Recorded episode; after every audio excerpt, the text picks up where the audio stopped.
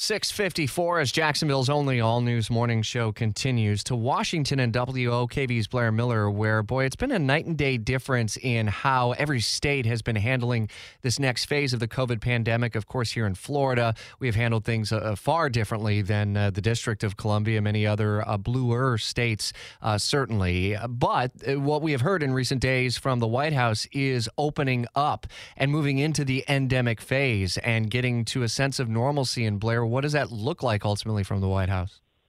Absolutely, Rich. And the Biden administration trying now to lay out a national blueprint to fight COVID 19, really moving forward.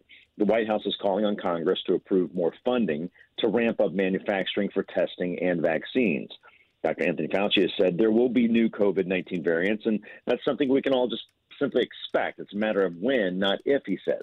But he also says the goal of this latest plan from the Biden administration is to be prepared to handle new variants without shutting down schools or businesses. Of course, this new plan comes as many states and cities are now seeing pandemic restrictions getting lifted up here at least. The White House plan also includes maintaining thousands of free testing sites.